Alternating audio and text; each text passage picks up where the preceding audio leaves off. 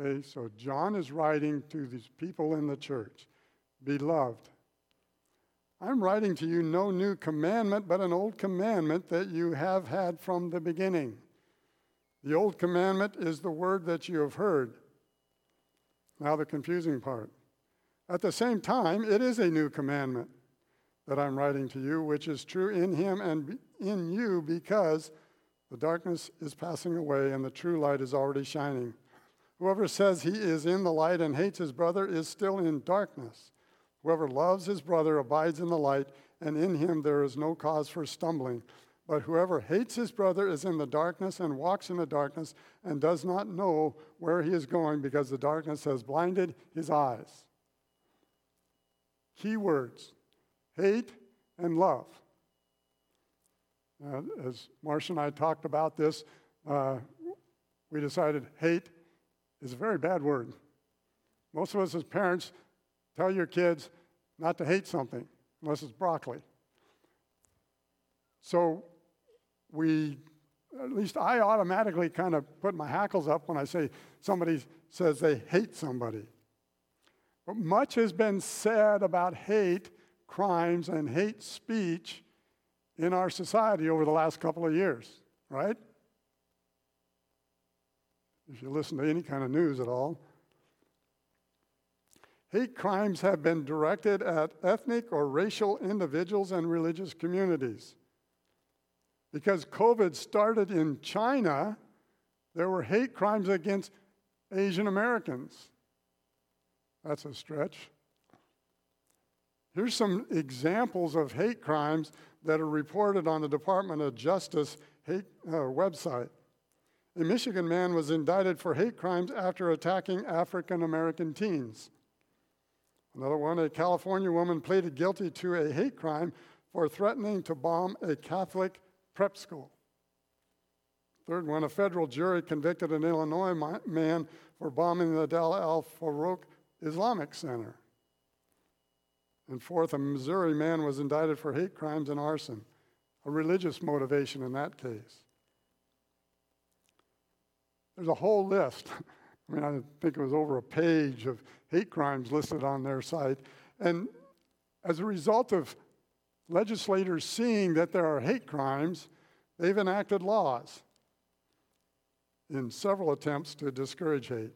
In 1968, which is a date I remember with fond memories, that was the year after I graduated from high school, an act that made it a crime to use or threaten to use force to interfere with housing rights because of the victim's race, color, religion, sex, or national origin. So this was at least called the Equal Housing Opportunity Act. So that's in 1968. For some of us, it's a fond memory of days long past. For others of you, you don't have a clue of 1968. 1996, Congress passed the Church Arson Prevention Act. So that was, nearly 30 years after that. In 2009, Congress passed the Matthew Shepard and James Byrd Jr. Hate Crimes Prevention Act. This law removed then existing jurisdictional obstacles to prosecutions of certain race and religion-motivated violence and added a new federal protection against crimes based on gender, disability, gender identity, or sexual orientation. New laws constantly being generated as a result of something that happens. This is the part that maybe will help unravel what John's saying here. I'm not giving you a new commandment. Oh, but I am giving you kind of a new commandment. So we don't need new laws, and what I want to try to do here is to help you understand what John is saying and use the example of what we are trying to do politically, legislatively, and popularly to try to discourage or eliminate hate. Another way, a subtle way that hate finds its ways into our lives is through regulations and mandates, whether it's laws about speeding or wearing these masks or various kinds of things. They will make us feel certain emotions. It may make us angry. We may even say we hate that particular law. The problem comes from when we decide that the hate of that thing becomes personalized, that our emotions allow us to go to the direction that we don't just hate the law, we hate the guys that developed the law. Okay, so we take offense at a particular political group because they initiated a law. Now, it's not supposed to be a political group. It's supposed to be uniform and all that kind of stuff across all political boundaries. But we have a tendency then to incorporate that hate, dislike, or whatever that we have towards a particular rule into our lives in more general terms and aim it at a person or organization. They may be valid feelings. I don't like wearing these masks. I do now with all this COVID going on, but I don't like it. But I don't take offense at the CDC or Dr. Fauci for telling us we probably ought to. Well, it's not my purpose today to talk about legal stuff or political stuff or any of that. My purpose is to try to help you understand what John's saying here that relates to what we do in our lives today. So let's talk about the book of John. John wrote this letter that we call the book of John late in his life because there were people in his church that were being influenced by someone outside or perhaps someone inside. It's not identified who they are. It's not even identified what they did or said. I'm going to give you some inferences a little later on, what I think they were doing, and maybe a hint at who was doing it, but we'll talk about that in a little bit. Suffice it to say, what they were doing was saying something and teaching something that was contrary to the gospel message that they had been given. Okay? So, back to verse 7. Behold, I am writing to you. Okay? So does this mean John wasn't there and he's writing to someone elsewhere or just writing so that they could have that to read? This is not a new commandment, but an old commandment that you had from the beginning. Now, if we look at the beginning, we have a couple of choices. One is the beginning, meaning the Old Testament. But I don't think that's what he's talking about here. I think he's talking about what they have been told since the beginning of their salvation experience. That being some apostle or some disciple or perhaps even at some old folks that were in the congregation remember Jesus walking around. They have been told a commandment. So they've heard that from the beginning of their experience. The old commandment that he's referring to is the word that you have heard. At the same time, it is a new commandment that I'm writing to you, which is true in him and in you because the darkness is passing away. In him is Jesus. So the command that we told you about was realized in the presence of Jesus. Jesus demonstrated this love, this commandment in his life, through his life, by his life. So we have now an illustration of the commandment, and I think that's what John is trying to get at here. This is a demonstrated commandment, and it is true because, where am I at down here, just ahead of verse 9, the darkness is passing away, and the true light is already shining. That true light is Jesus. I think from Pastor Chris's presentation last week, Christ is the light. The light is already shining. Whoever he says he is in the light. So this is a rhetorical question for the church at that time, those believers he's speaking to. Whoever says he's in the light and hates his brother is still in darkness. That's not just hypocritical. That is just, you don't really believe if you're living in the darkness. Whoever loves his brother abides in the light, and in him there is no cause for stumbling. But whoever hates his brother is in the darkness and walks in the darkness and does not know where he is going because the darkness has blinded his eyes. Now, I've never been blind, thankfully. I feel sorry for those who are, but I'm sure that most blind people figure out ways to live a wholesome life in spite of a physical ailment. But I have experienced darkness in a couple of different ways. One is in a lot of my travels where I travel to a number of other countries where I was unfamiliar with their customs, where I was unfamiliar with how they design their motel rooms or which handle was the hot faucet, which was the cold faucet. And then you go to bed at night and there was only one light switch, and can I remember where the light switch was? Well, maybe. It's totally dark. I get out of bed and try to find this thing and stumble over the footstool or run into the wall or can't find the doorknob or certainly don't remember where the sink even was. And all I want is a simple drink of water. I was in darkness. And that's what John's referring to here, whatever example he might give of people in his day because they didn't have running water or a light switch. But I find it really incredible that we are given light to see where we're going. Through God's Word, through my favorite part of God's Word that I use for a guiding light are the parables of Jesus. They are so easy to understand, particularly if you're an agriculturist, because there's lots of agricultural things in there.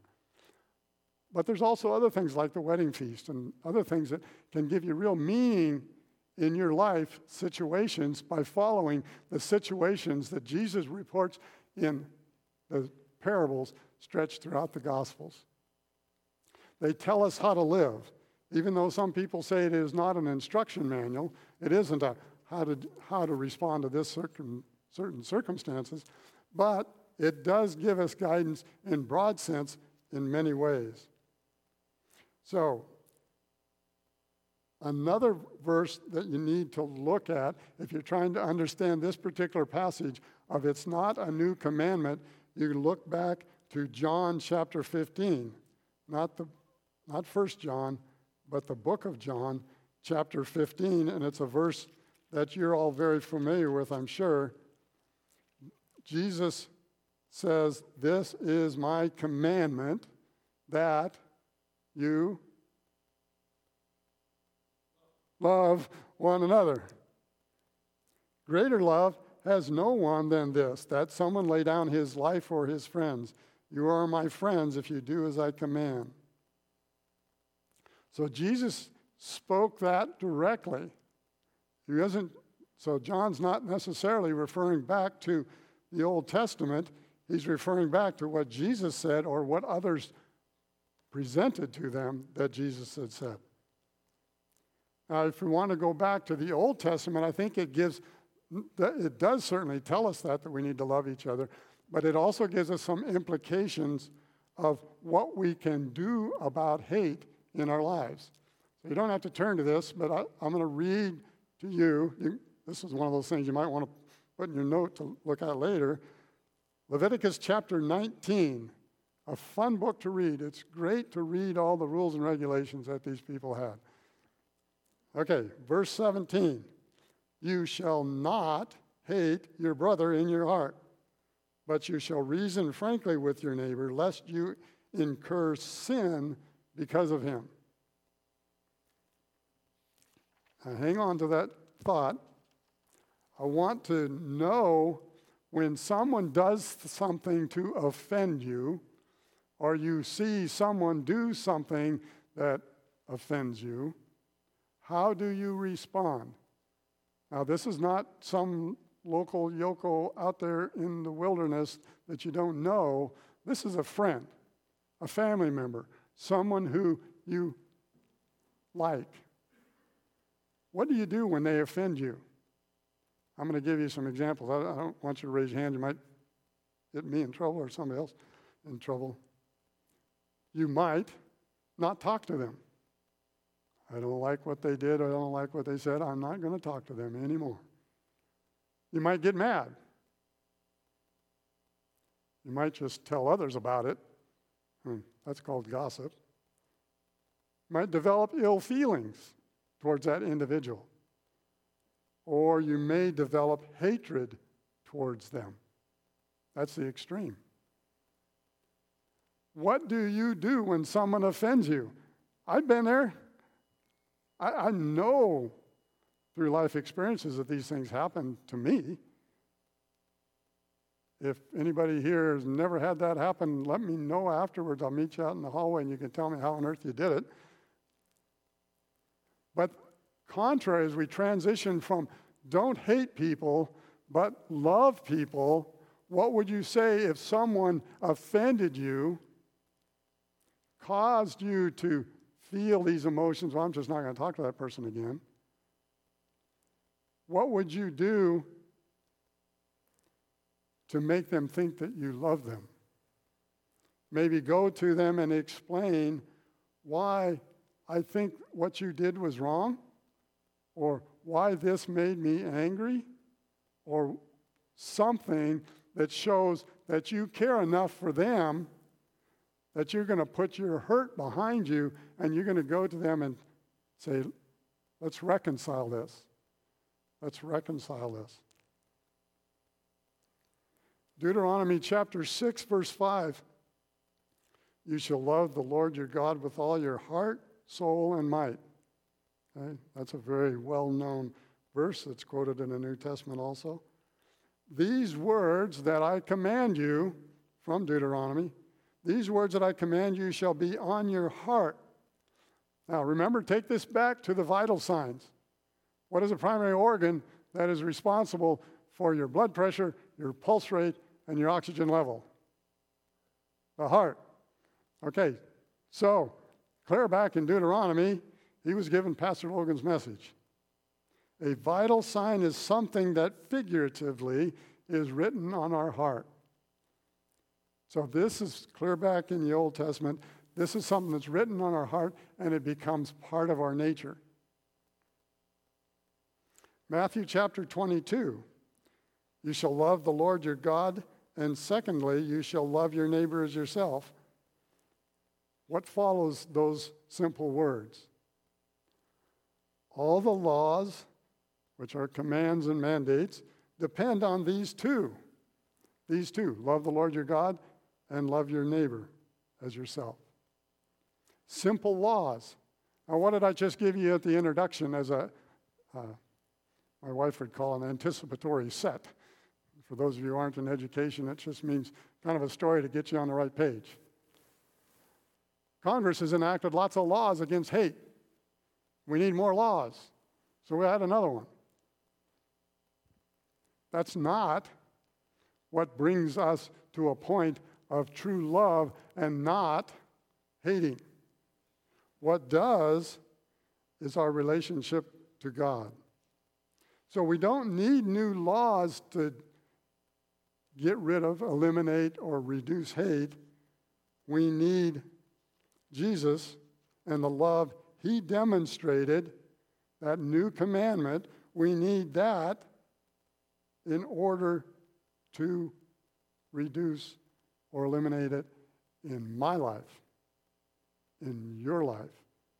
And the rest of the world can see our light shining because of what Jesus has done, and perhaps they will join us.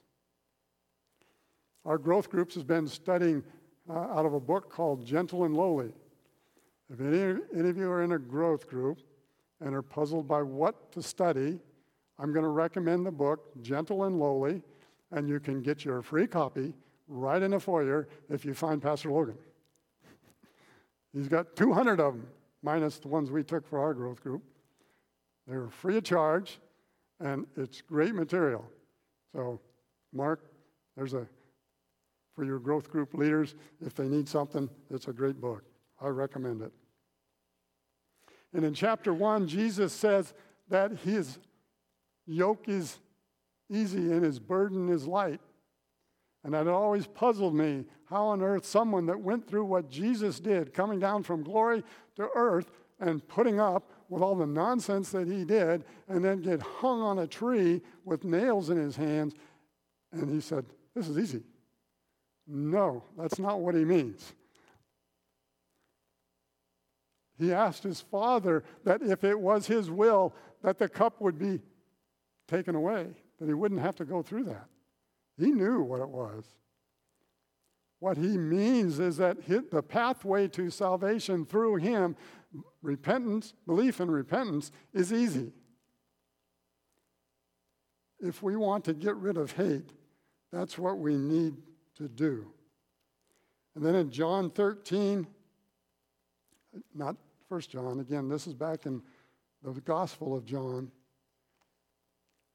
chapter 13, verses 34 and 35, Christ gives this new commandment to his disciples. Just as I have loved you. So he has demonstrated his love by all his actions, healing the sick, physical, spiritual healing. Just as I have loved you, you also are to love one another. By this, all people will know that you are my disciples if you have love for one another.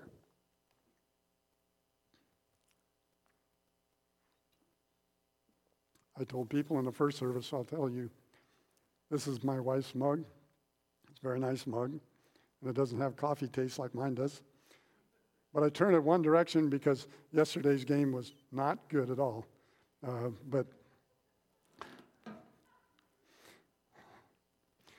Sorry for the distraction. All men will know you are my disciples if you have love for one another. What is that? I'll give you a hint. It fits in with the title of these messages. It's a vital sign. This is vital that we do these things in our lives because it's in our heart, and it's a vital sign to the world showing them that we are healthy believers, going down the right path, no longer in darkness. John 2 verses, now we're back to 1 John. Boy, I might get through this. Maybe not. I didn't get through it in the first one. So, John chapter 2, verses 10 and 11. Whoever hates his brother is in the darkness and walks in the darkness and does not know where he's going because it has blinded his eyes. And then the next set in John chapter 3, verse 14 to 16. Do not be surprised, brothers, that the world hates you. We know that we have passed out of death into life because we have loved our brothers. Whoever does not love abides in death. Whoever hates his brother is a murderer, and you know that no murderer has eternal life abiding in him.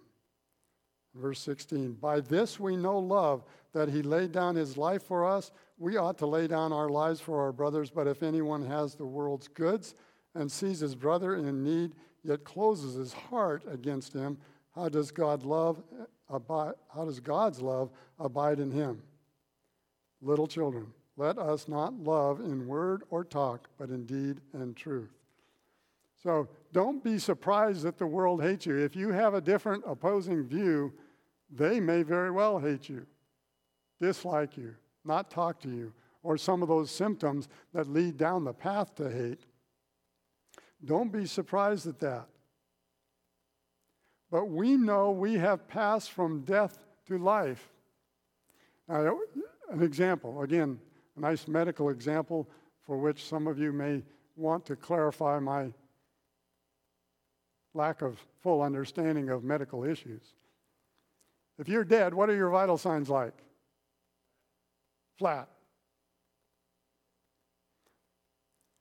I understand from some reading that the body temperature might actually go up for a little bit, but then goes down slowly. What a morbid thought. Okay?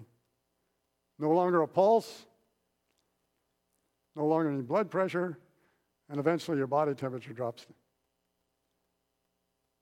Now, what if you have this death experience and someone comes in and revives you? What happens to your blood pressure? Goes up, What happens to your heart rate? Slowly returns, okay? And what happens to your body temperature? Hopefully that goes up, unless you're laying out in the Arctic somewhere, okay? So someone comes by and revives you, and that's what Jesus did for us by dying on the cross and being resurrected from the dead.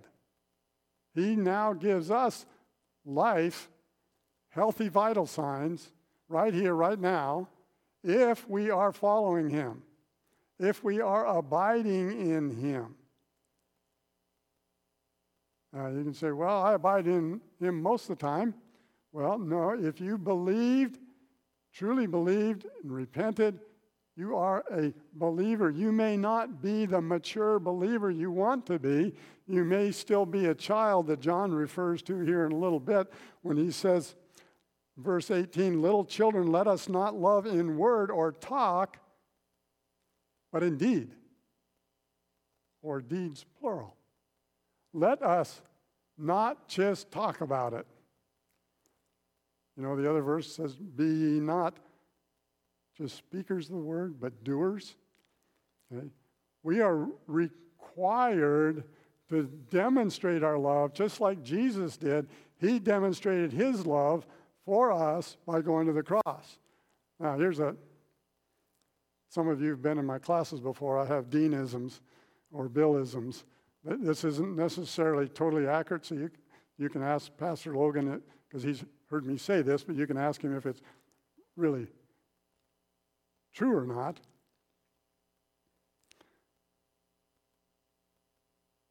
If I can remember where my train was going before it wrecked.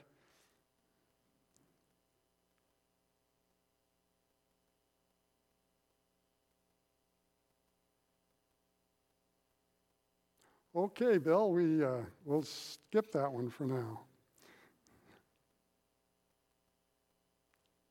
Yep. I think it's a past 70 moment. Okay. The world may hate you or what you stand for, but you must not allow them to influence your life.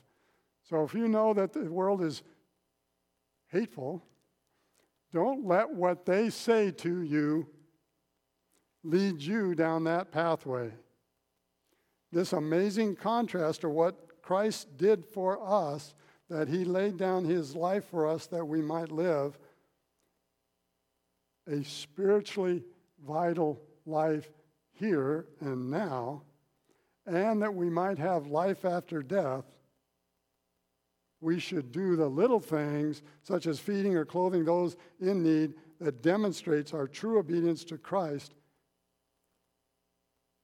because he has given us light to see. Now, to remember what I was trying to say, what if God was a God of words and not actions? I think this is the point John's trying to make here, that we need to not just love in word, we need to do in deeds. If God was just a God of words, he might say, I love you, and leave it.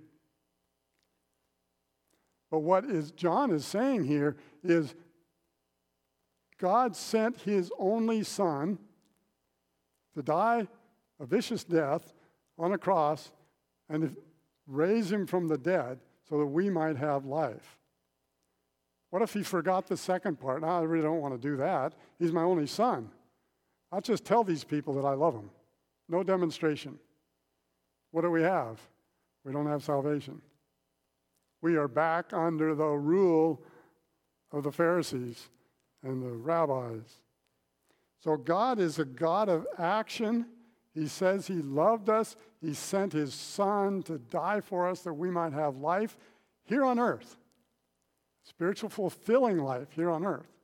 I am come that you might have life and have it abundantly. But he didn't stop there. He gave us an opportunity to show others through our love.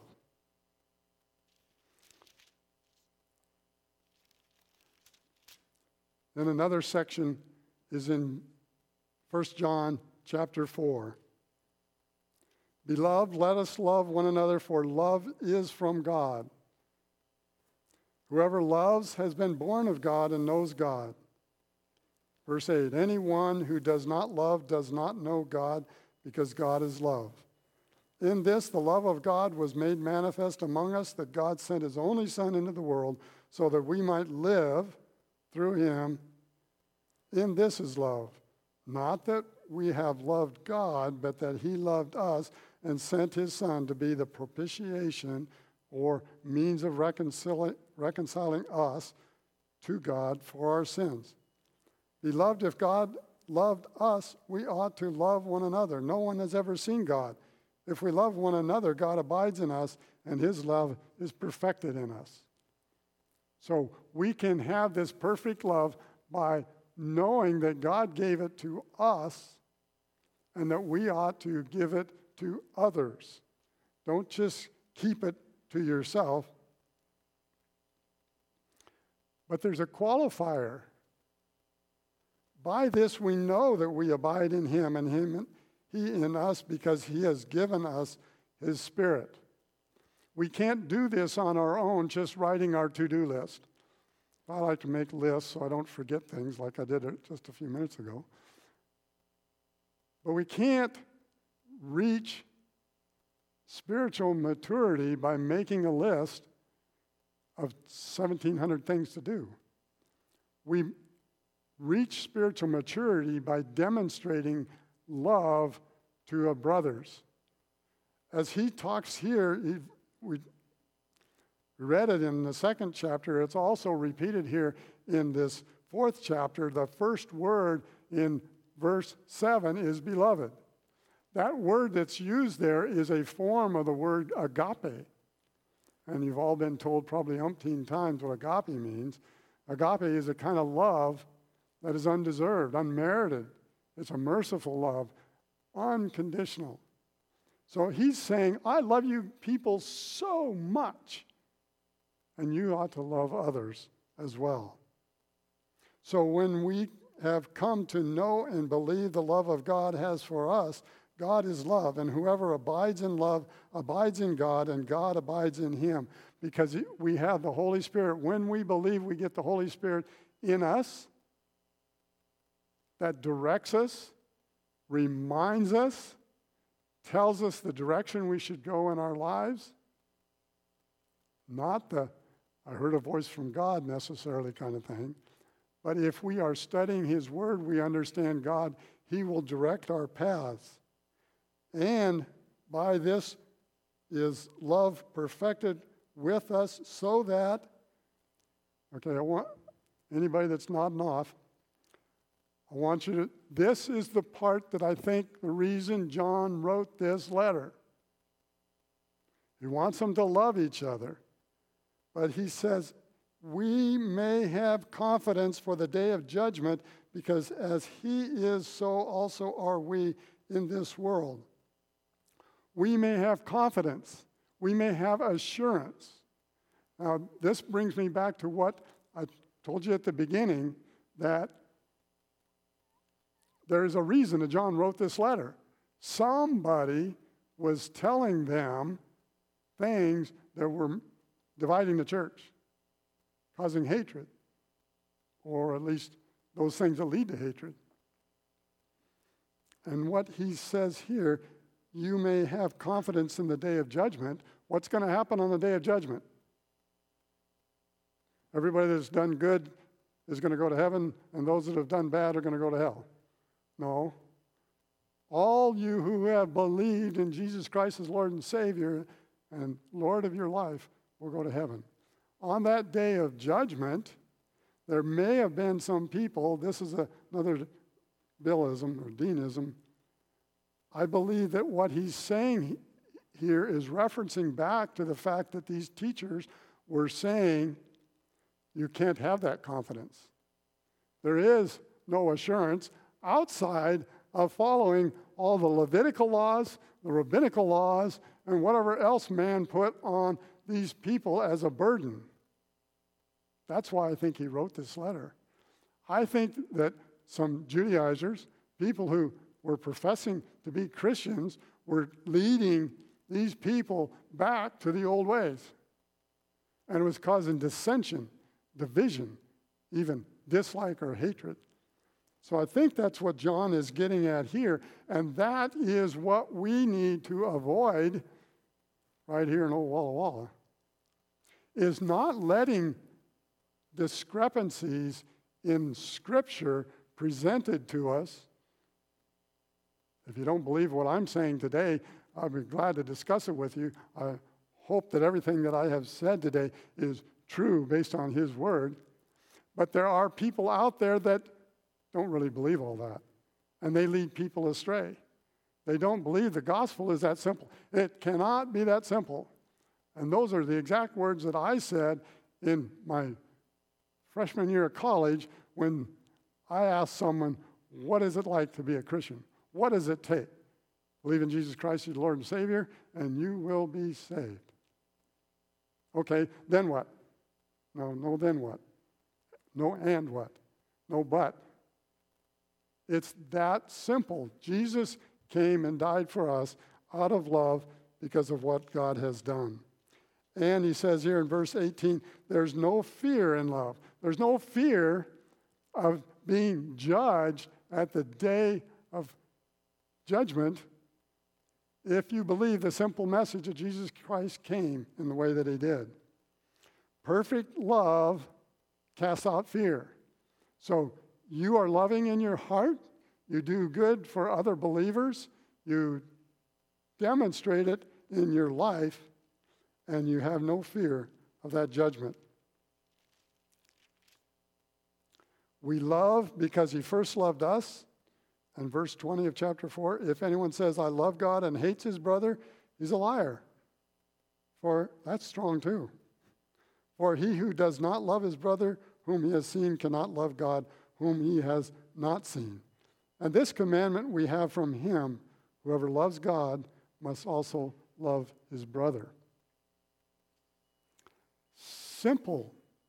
God has given us a simple way to have fellowship with him, to restore our relationship to him. Now, I want to give you a practical lesson, homework assignment. Now, the other side of the blank piece of paper has some words on it. And what I'd like you to do is use this as a homework assignment. I've got a couple corrections on here. I did this in a hurry and sent it off, and it didn't come out the way it was supposed to. But let's just read these. Who or what influences you towards hate? Not necessarily to hate, but towards hate. What kinds of things that come into your life cause you to begin feeling that way? And then the second one, give examples of that. Next one, who or what influences you towards love? Okay, so these are the two that John is telling us about, hate and love. Hate versus love. Now the next one is supposed to say examples of love. So double cross out, make an X, whatever, cross out hate, and put love there. If you have examples of hate in your life, what will you do about it? Or if you have examples in your life of what's leading you towards hate, what will you do about it? What can you do about it?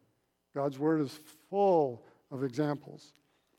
And lastly, that I omitted, you can just say, if you have examples of love in your life, what can you do to enhance that?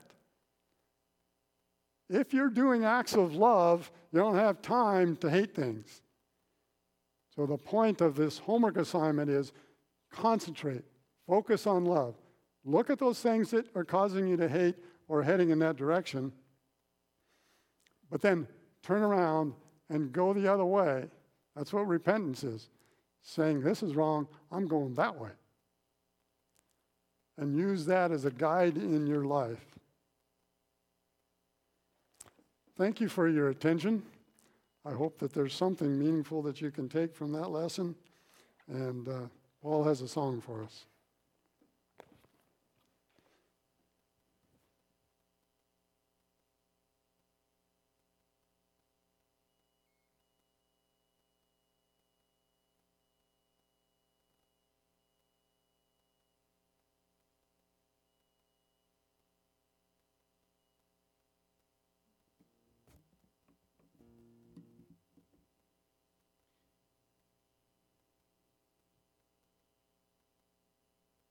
in John 3, we read, just as Moses lifted up the serpent in the wilderness, so must the Son of Man be lifted up, so that everyone who believes in him may have eternal life. For this is the way God loved the world. He gave his one and only Son, so that everyone who believes in him will not perish, but have eternal life. This morning as we sing, let's think about those things. Think about lifting our eyes, turning our eyes upon Jesus. This morning I'm going to ask you to stand with me. Oh, soul, are you weary and troubled? No light in the darkness you see.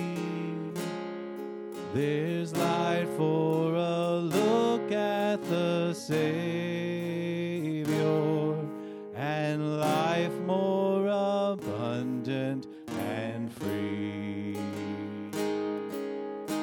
Turn your eyes upon Jesus. Look full in his wonderful face, and the things of earth will grow strangely dim in the light of his glory and grace. Through death into life ever.